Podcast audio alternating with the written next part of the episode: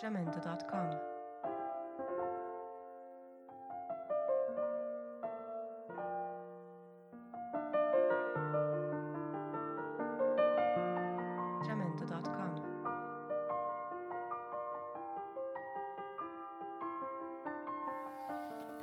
Tuya, de Claudia Piñeiro, capítulo 22. Inés entró en su casa, cerró la puerta y dio 2 vueltas de llave. Eran las 10:30 de la mañana. Tiró su cartera en alguna parte. Lali ya se había ido. Se acercó a cada ventana y bajó cada persiana hasta que la luz apenas pudo adivinarse entre las rendijas. Desenchufó el teléfono. Subió al primer piso y repitió los mismos pasos. Se miró en el espejo de su cuarto.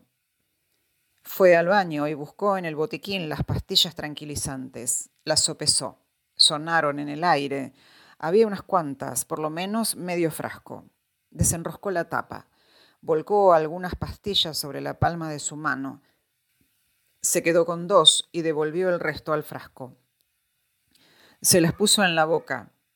Se sirvió agua.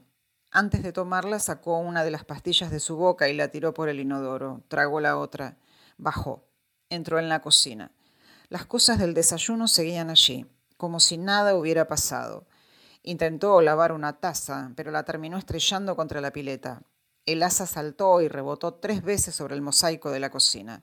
Se lavó la cara. Se quedó un rato así, con la cara mojada. Se secó con un repasador húmedo, sintió asco, lloró.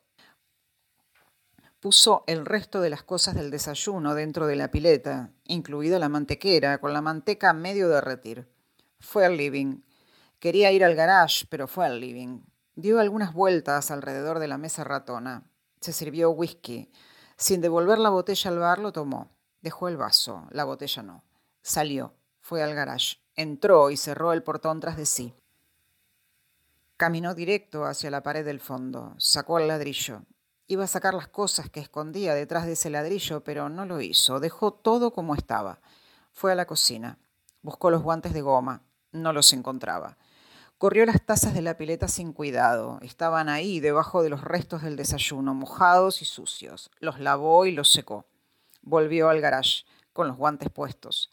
Fue otra vez hacia la pared del fondo. Sacó las cosas que escondía detrás del ladrillo. Buscó dónde meterlas. Encontró la caja de herramientas. Tiró al piso lo que estaba dentro, guardó las cartas de Tuya, los pasajes a Río, las fotos de Ernesto desnudo, la caja de preservativos dedicada y la cerró. Devolvió el resto al hueco y colocó otra vez el ladrillo en su lugar. Faltaba el revólver. Fue a su auto y abrió el baúl. Sacó la rueda y allí estaba, donde lo había puesto el día en que lo había traído de la casa de Alicia. Lo sacó suavemente, casi con respeto. Lo metió en la caja de herramientas. Salió del garage con la caja en una mano y la botella de whisky en la otra. Devolvió el whisky al bar y dejó sobre él la caja de herramientas. Fue a la cocina. Dejó otra vez los guantes en la pileta. Abrió la canilla y se lavó la cara con mucha agua fría. Entonces sí, barajó y dio de nuevo.